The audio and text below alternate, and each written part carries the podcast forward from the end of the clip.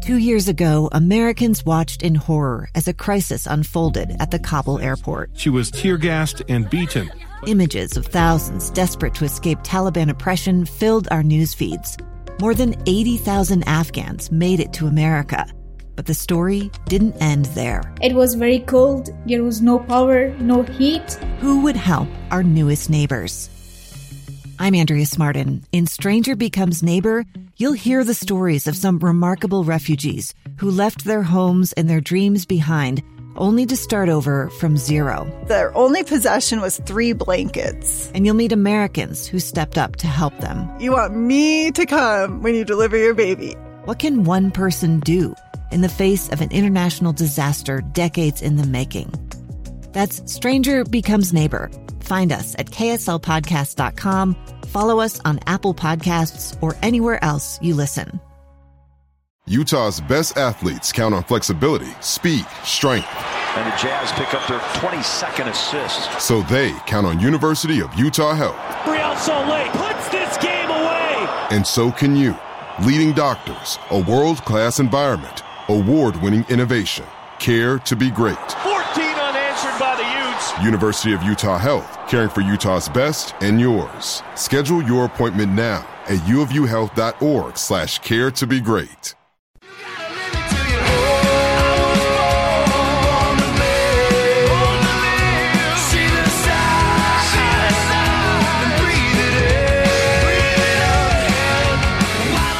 All right, here we are. Uh, welcome to the Utah Puck Report. I'm your host Jay Stevens.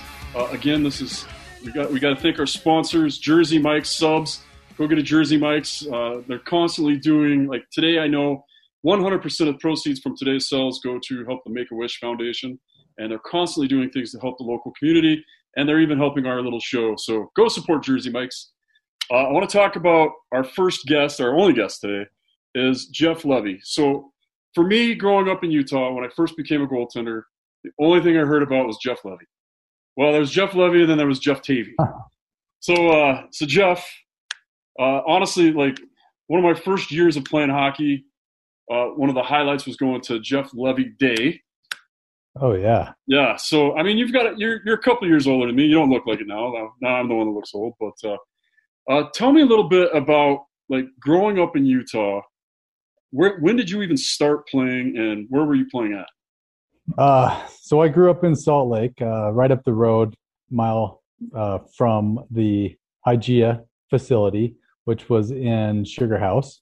It's no longer there. There's now a uh, residence extended stay or something like that, and uh, uh, they had a, a rink there, and it got knocked down. But I started with the uh, the neighbor, the neighbor's backyard. They froze over their backyard, and it was much colder for some reason back uh, when I was a kid, and we started skating in their backyard with them.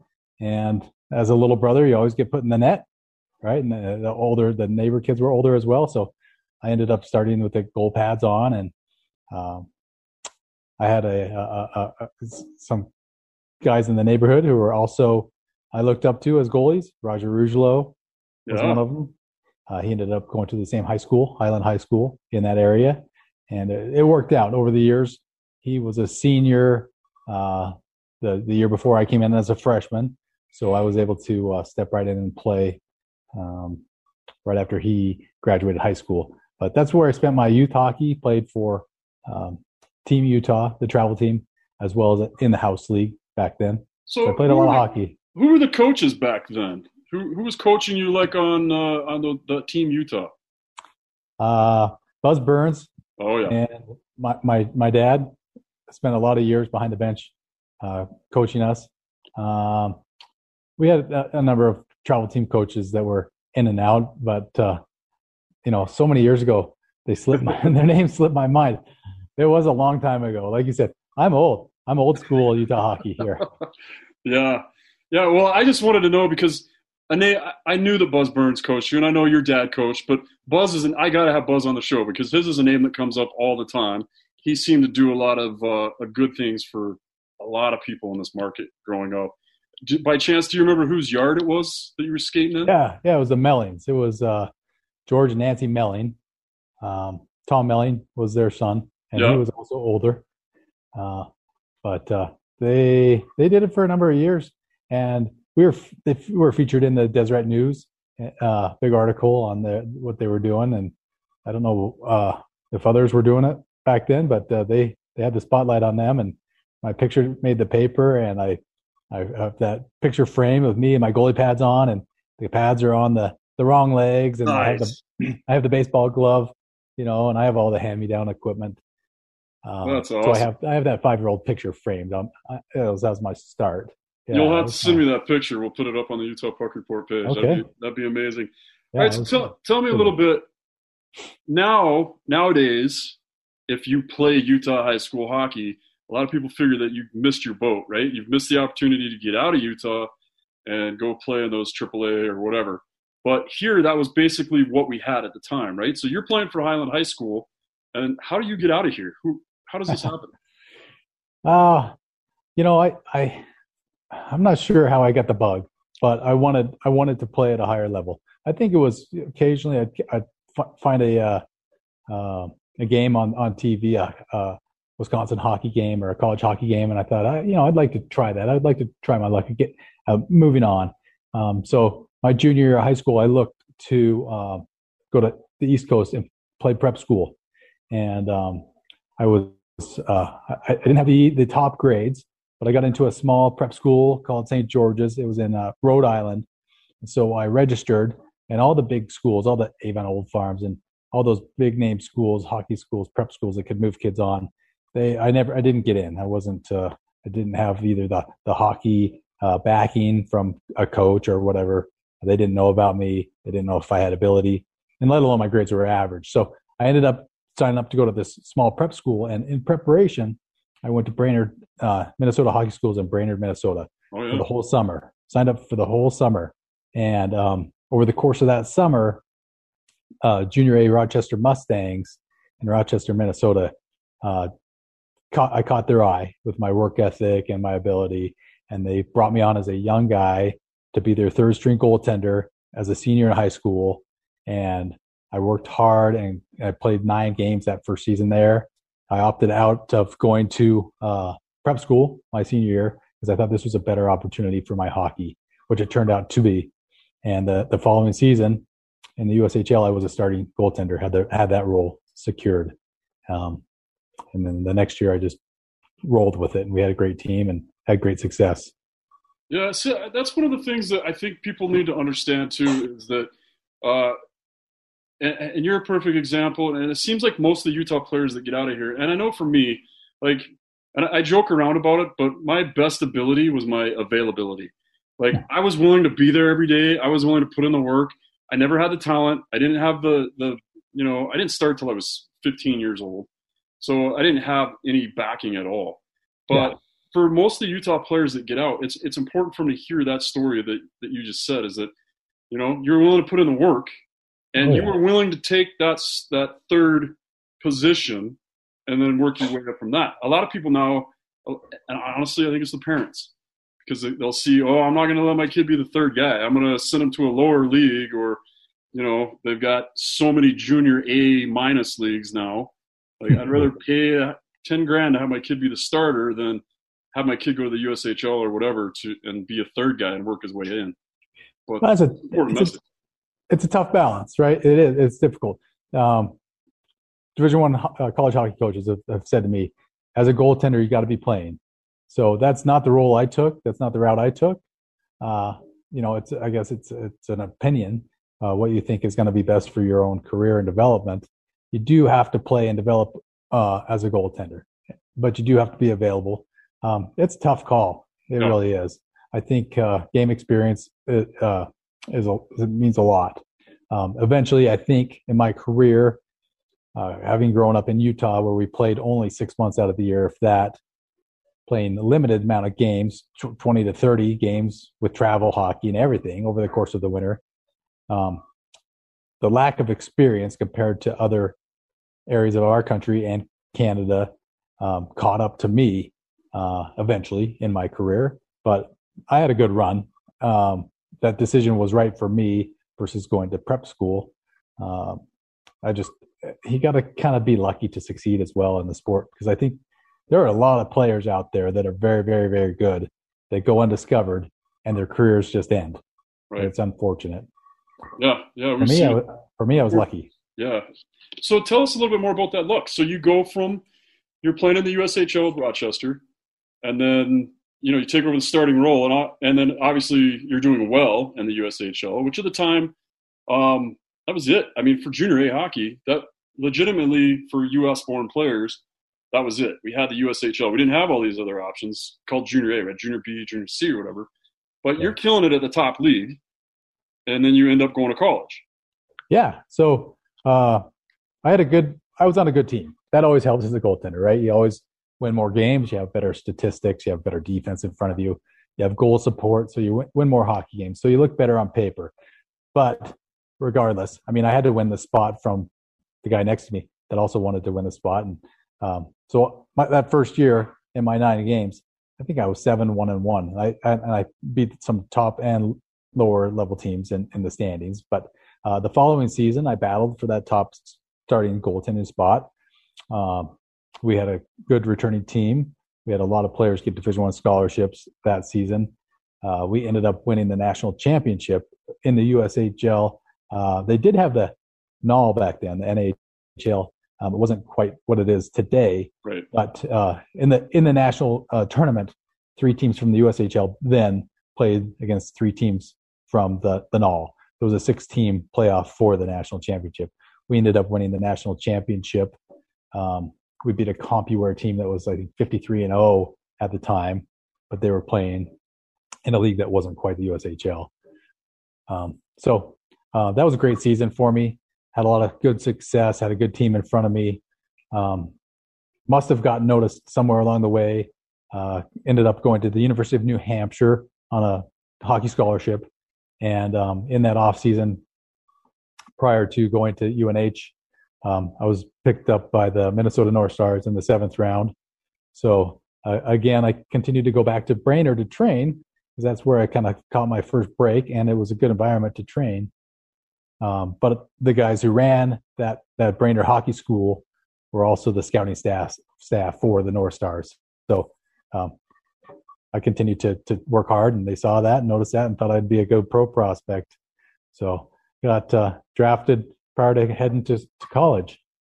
So was that was it Kevin Constantine? Is that who was running it mm-hmm. back then? He was, and he was also the coach of the the Rochester Mustangs in the USHL. Okay, all right, all right. So, I did not realize uh, that. Yeah. Uh, the year I ended up going to Rochester, he had left and taken a pro coaching job. So he turned it over to uh, Coach Mark Hoffman, who did a nice job with us, but he also inherited uh, yeah. a really good team that Constantine had put together. Yeah. Yeah. Constantine's underrated, and, and his name comes up a lot. He really helped me get out of Utah. He also helped Jordan Parisi, who's usually the co host of the show.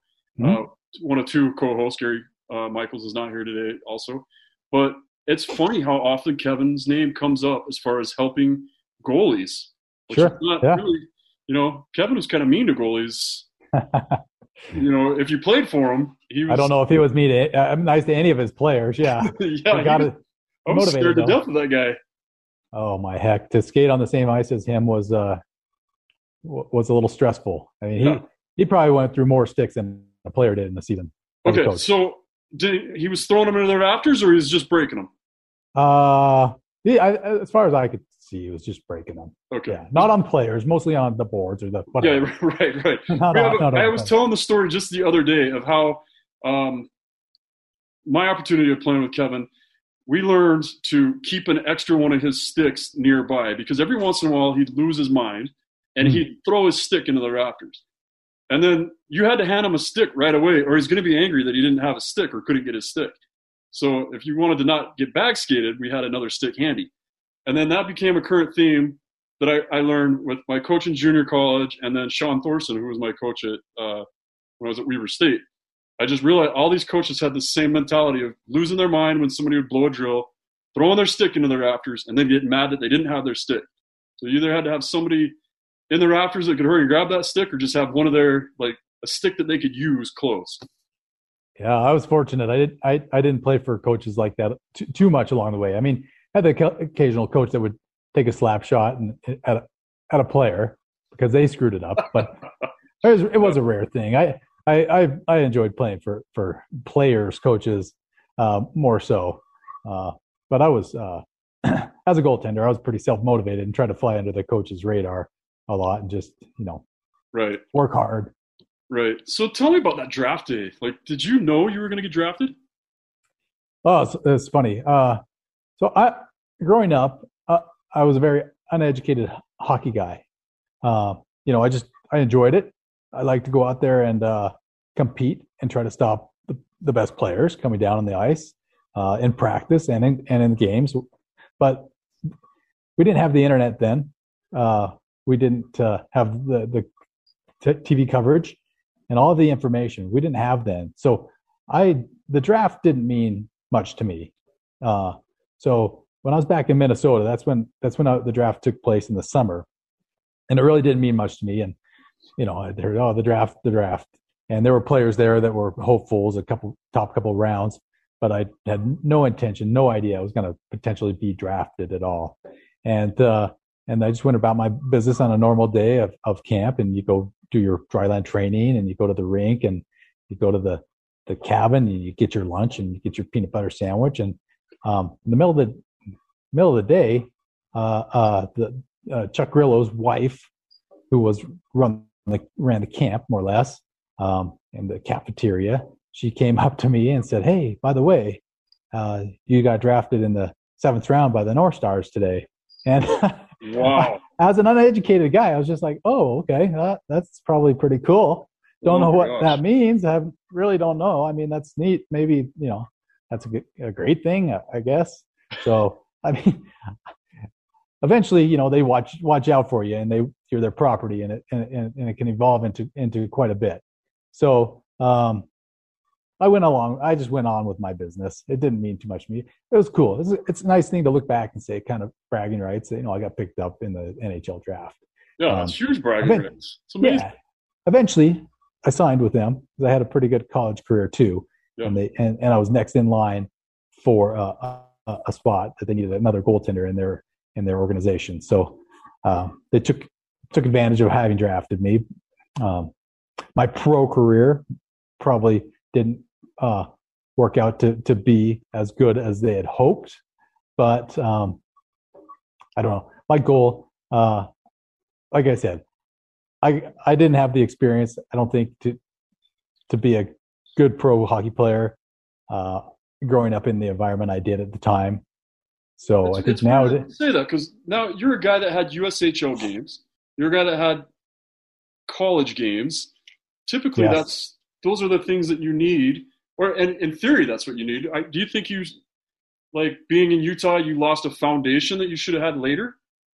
Absolutely, yeah. Really? And, and and and what I've done with my son, as you know, my son's a 19 year old goaltender who's headed down the path of a junior hockey right now. Um, and what I've done with him along the years is I've I've learned from how I could have made myself a better pro player or given myself a better opportunity to to further my career. And the two things, fundamentals in hockey and goaltending. And so I've tried to harp on him with good fundamentals and coaching and, and development of his fundamentals, as well as experience. So he's gone and played junior, uh, AAA hockey over in Colorado the last five out of six seasons. Ended up playing 40 to 50 games a, a season. So he won't have the obstacle that I thought that shortened my career. Okay. I've kind of made sure that he's going to have the experience. Um, when I say that, yeah, I did have USHL experience and college hockey experience, but I went from my junior year of hockey in Utah, playing probably 15, 20 games a season, six months out of the year, to three years later signing with an NHL hockey team and playing with the best players in the world at training camp and in the minor leagues.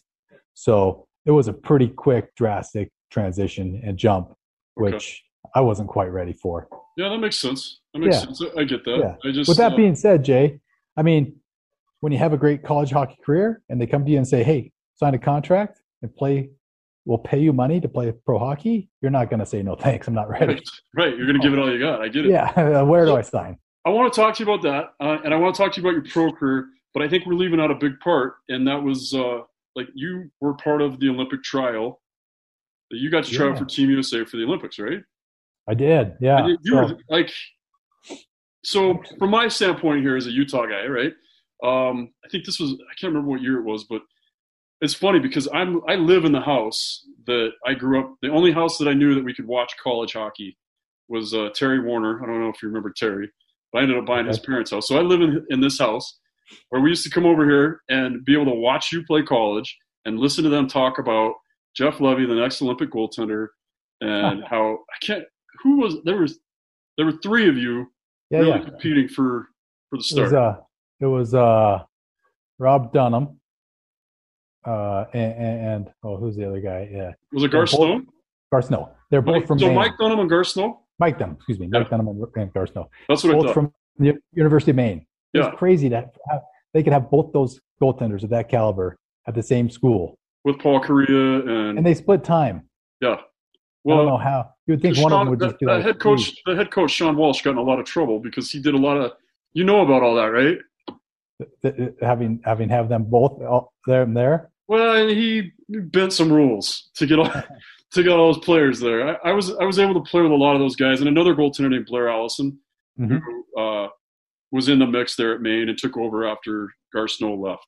But yeah, that's how is that they didn't follow all the NCAA rules, and later uh, Shawn Walsh got fired from coaching Maine because he broke all the NCAA rules after he won what like back to back national championships Yeah, they put 10 guys in the NHL. Paul Kariya, both those goalies played amazing. But I mean, so that's that's tough competition. Those are two All American goaltenders Yeah. that were at the top of their game and went on to have pretty good NHL careers. They did, and that's that's a little frustrating for me because I would compete with them and I would beat them in college. Uh, we'd we'd battle with Maine at UNH, but uh, um, regarding your your comment about the Olympics, they went on to become the Olympic goaltenders. Um, uh, my sophomore year, I'd signed with the North Stars, and I played one year in the organization. And the following years, the, the year the Olympics came up, and I went to the trials, and ended up making the team. Um, that was the first year that uh, they were going to use. Uh, the last year, they're going to use amateur players before they went to the Dream Team, and they wanted to duplicate what they did in 1980, where they had the pre-Olympic tour for six months Oh and have the team practice and play together. So they were going to carry three goaltenders, and I ended up making the team and uh, as a third goaltender. And eventually, a month or two into that pre-Olympic tour, they they figured out they didn't they weren't playing enough games for all three of us to to play.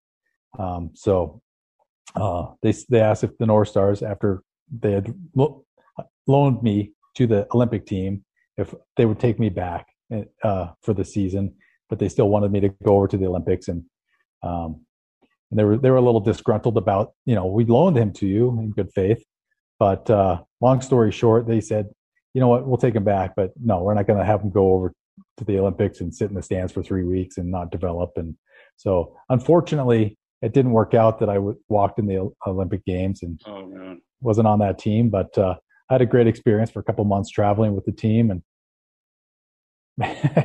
Hank jokes he can't believe I, I saved a few things from from that experience. I had a uh, a track suit, all blue, uh, kind of silky. Uh, saved it for years and years and years, and I just got tired of hauling it around. Eventually, I gave it to the Deseret Industries, and uh, to this day, Hank wants to strangle me. My son wants to strangle me for doing that, where he would love to have had that or seen that at this point in time. But yeah, we joke that there's somebody uh, walking around wearing that, yeah. a- acting as an Olympian or whatever. But it's a funny story. But Oh man, That's, it was a good experience nonetheless. I mean, it's just another bump in the road of hockey and development and bouncing around. So tell us about Jeff Levy Day. How did that come about? What do you remember from that? So Jeff Levy Day, is as you re- referred to that right off the bat here with our chat, that was uh, at the the old Delta Center downtown. Um, that was when uh, the IHL was still around. Uh, the IHL uh, was on the east uh, west coast, right? And the AHL is on the east coast, and they were both farm teams to the NHL.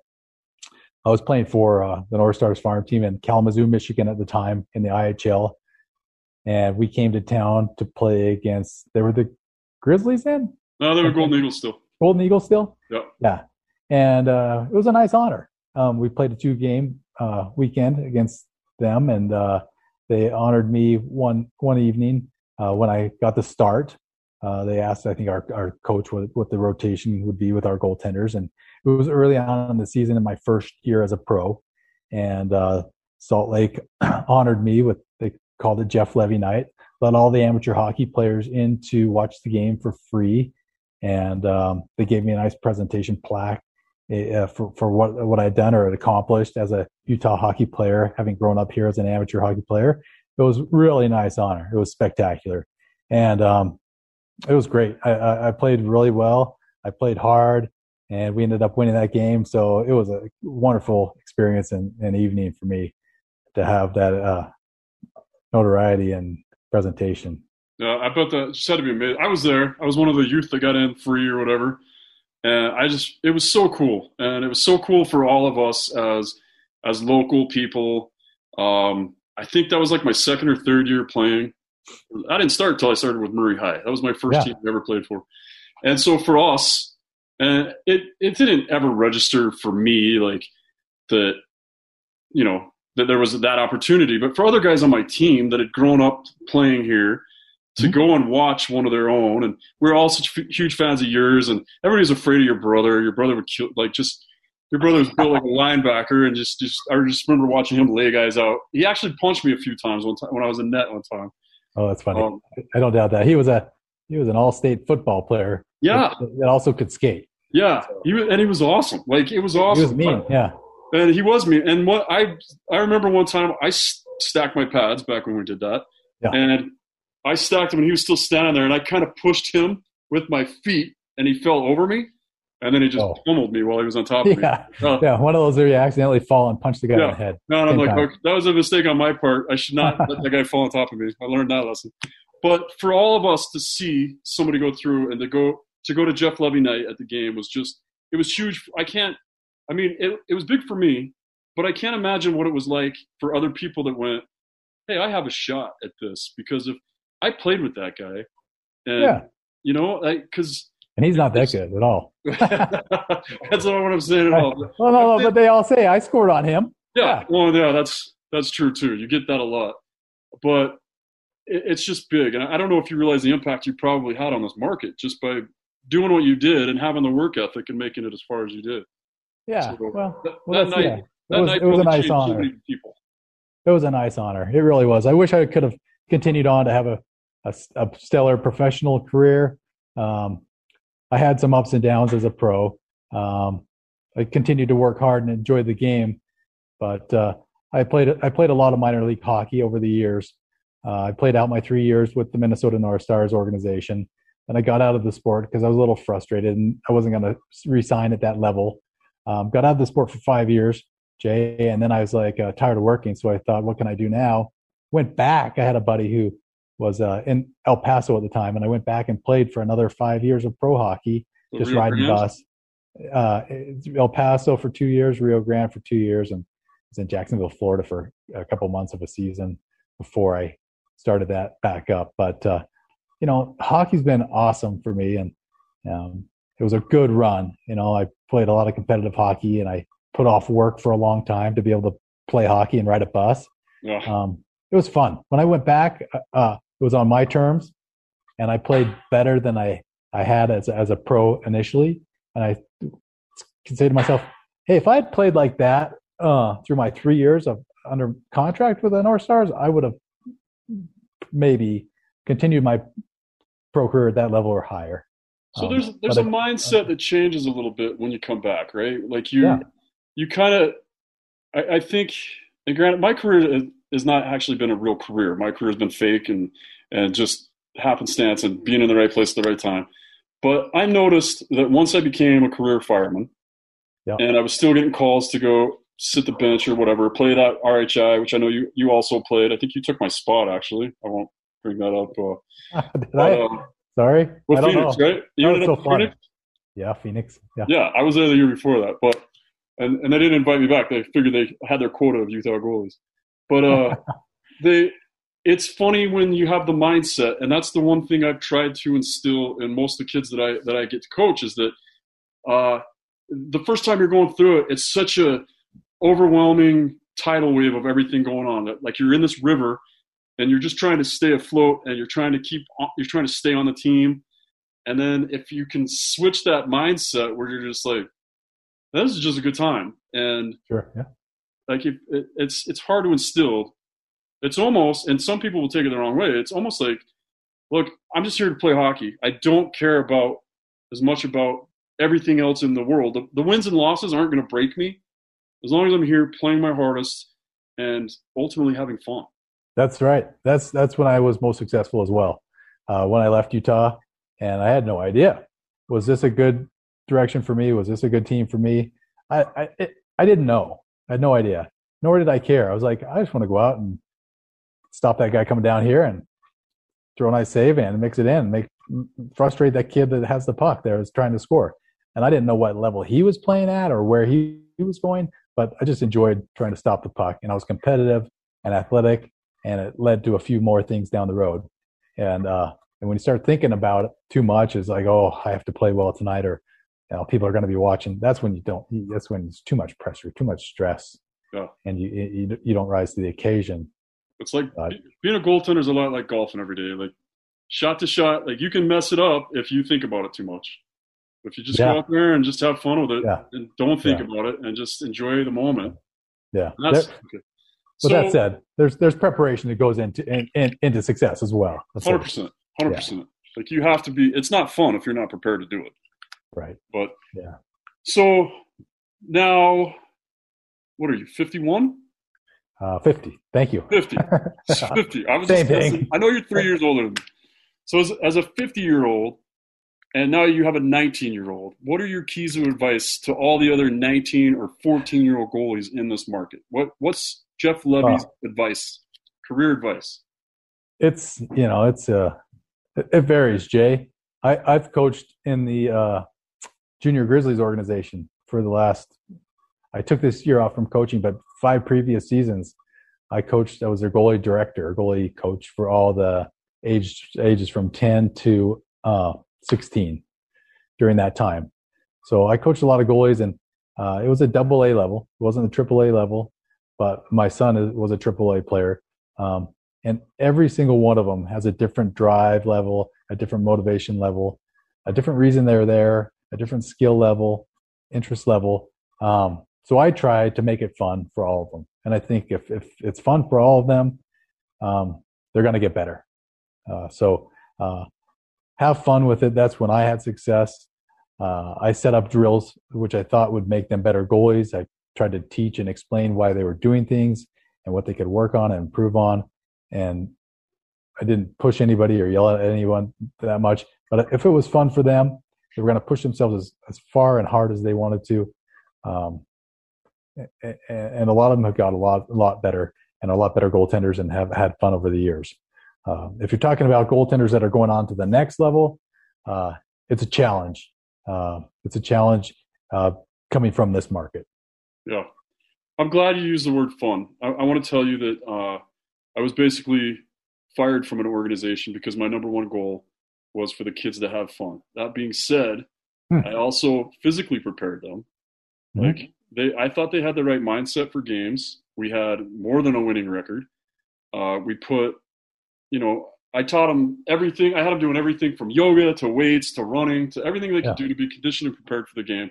The way I'd seen over 20 years of being, 30 years of being a goalie, 20 years of being in a professional league as an e-bug, and seeing some of the best coaches in the history of hockey, like Kevin Constantine and Jean-Paul Parisé and learning from them. And Jean-Paul always taught fun.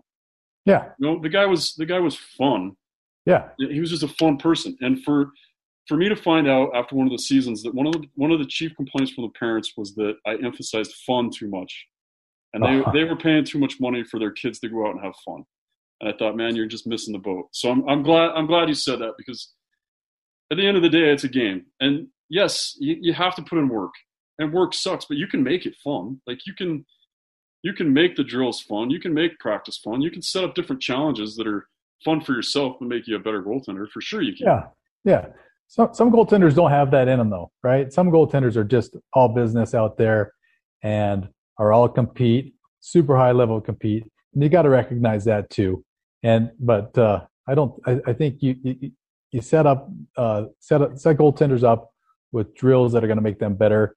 Um, they all have different levels of compete and want to have fun and have it in different ways. Yeah. Uh, maybe that goaltender was super high compete level that never smiles or breaks his stick over the crossbar. Maybe that's fun for him. Yeah. And that's So- Jordan Parise. Jordan Parise never had fun. Right. He, he wanted to be he wanted to beat everybody else on the ice. He didn't Mm-hmm. want to get scored on in warm-ups. He didn't want to get scored on in practice. He he we've talked about it several times on this show. He just had a different mindset and at the end he thinks that mindset because he was also very cocky and he didn't want to be a backup and he didn't want to share ice time with other guys. And in the end, when you're backing up a guy like Martin Brodeur or Marc Andre Fleury and the coaches aren't giving you your ice time and you're telling them you deserve ice time, that kind of that competes good, but it also can get you traded real quick too. So Yeah. they find a guy that'll that'll be the right backup. Um, then one of the other things I wanted just to touch on is that in one of my camps, I, I had Elliot Hogue, who I was kind of trying to mention to you earlier. He's a goalie coach in uh, in the OHL, and we had a local player who he had an eye on. He hadn't told this guy yet. He hadn't told his goalie. He said, but he's talking to me and he's talking to Jordan and he's talking to some of the other goalies. He's like, I think this kid's good. Like, Yeah. I think we're gonna. I think we might take him in the Bantam draft. He's good. But for the rest of that week, the kids showed up late. Oof. And this is a this is a camp where you get dropped off at eight in the morning and picked up at five. You're there all day. So how do you how are you late on the ice, right? And that's what this this guy wanted to know. And there were times when we'd be doing drills, and instead of doing drills, this kid was off fixing his gear. And it wasn't just once, it wasn't twice. It was a few times where you're like, all right, that kid's blowing off drills. Yeah. And when he when Elliot left the market, they didn't pick that kid in the draft, and that kid has stayed here. yeah. I don't know if that kid ever knows. So that's just one of the things. Yeah, it's fun. Everything's fun, but you never know who's looking. You don't. You don't. You really don't. I mean, I had no idea when I was being scouted or not. I, as motivation, I I tell myself I was being scouted every practice, every game. I'd look around and I'd say, tell myself, oh, there are three three scouts here in the stands tonight because I, I better work hard. I better work hard at practice. Maybe there's somebody here. Yeah, Uh. I enjoyed that was motivation for me because I really wanted to try to get to the next level. Um, but it's the little things you do. I mean, some that's sometimes that's just not the that's just the way the kid was raised too. He just Yeah. doesn't know better. But I don't know. To me, it seems like common sense. You show up on time. You respect your coaches. You respect your teammates, and you work hard. And good things will happen if you work hard and are focused. wow, that's great advice.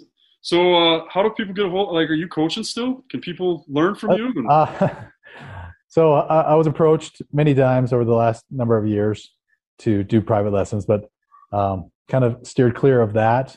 Uh, I felt uh, uh, enough coaching as a part-time job was done for me in the organization, in the Junior Grizzlies organization. Um, I took this year off. I don't know if I'll go back to coaching. Um, it's it's it can be challenging when you, you don't have a dog in the fight. Like I Yeah. got my start coaching because my son was a goaltender. So, and then I stayed with it for years after. Felt like I was really giving back to the to the sport and Utah hockey, and it felt good. Um, but I've really enjoyed my time away from the, the the rink as well this winter. So I don't know if I'll go back into into coaching. Um, I don't have the answer to that. Currently, I'm not looking to do private lessons at this well, time or get into an organization. But I, I didn't mean to put you on the spot. I just no, that's fine. I may get the bug again. I don't. I don't know. well, that's Um, great. Right I mean, now, no, I, I just will go out and I'll, I'll spend some time with my son Hank on the ice and work him over. And uh, he's a he's by far my my best student that I've ever had. How Um, do you, so uh, very lucky. how did you learn to coach the new style of goaltending? Because it's nothing like what it was when you played. Like, did you watch That's video hard. or? No, it's hard. The first time I came out and tried to try to coach, I because you play as you know, and, you, and you just do right, and you don't think about it too much. I went out there. I'm like, oh my heck, where where do I start? Yeah. I mean, how do I even know how what this kid is capable of, and where do I start? And you just have to to step kind of out of body and think about, okay, w- where do you start? What what are the basic, basic, basic fundamentals? Um, start with uh, your stance and stick on the ice, and um, the more you watch the game, the more you think about the game. If you're not a player, as a coach, from a coaching perspective, so I had to really teach myself how to coach and and what to teach. Um, and uh, my game evolved a little bit personally when I was playing. Um, I learned how to play new style, what they're doing now more. So I feel like I've learned to coach it uh, fairly well. Perfect, perfect. Yeah. Well, Jeff, I, I can't thank you enough for taking the time, and I also Thanks, can't Jake. thank you enough for everything that you've uh, done for the market. Like whether you know it or not, you set a whole generation of uh, of hockey players, not just goalies, but Yeah. Utah hockey players on the right path. I mean, you were you were a trailblazer back in the day, and your work ethic showed everybody else that it could be done. So we uh, we appreciate everything you've done. Well, that's nice of you to say. I appreciate that. Thank you. Okay. Well, uh, I want to have you back on uh, in a, like a month or so. I want to talk to Hank, and I want to know what's going on with Hank. And uh, Okay. we got to introduce him to Jordan and make some phone calls and start seeing where he's going to play next year and see if we can't get some use some influence. yeah, he's got a few things lined up. footsteps. He's a good he's a good player and he's focused and he's a hard worker. He'll have success. Yeah, I played with him the other day. He's he's phenomenal, and I'm excited. To, Thank I'm you. excited to see what comes next from him. Yep. Me too. Okay, well, that is the Utah Poke Report. Remember, go to Jersey Mike's.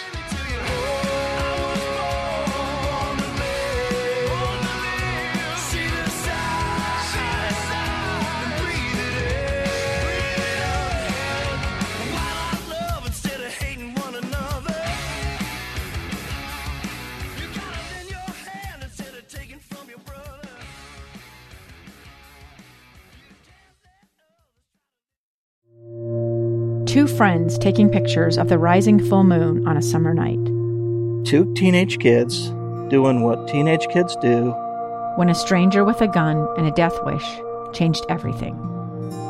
It was violent, it was senseless, and I will never understand it. I will never accept it.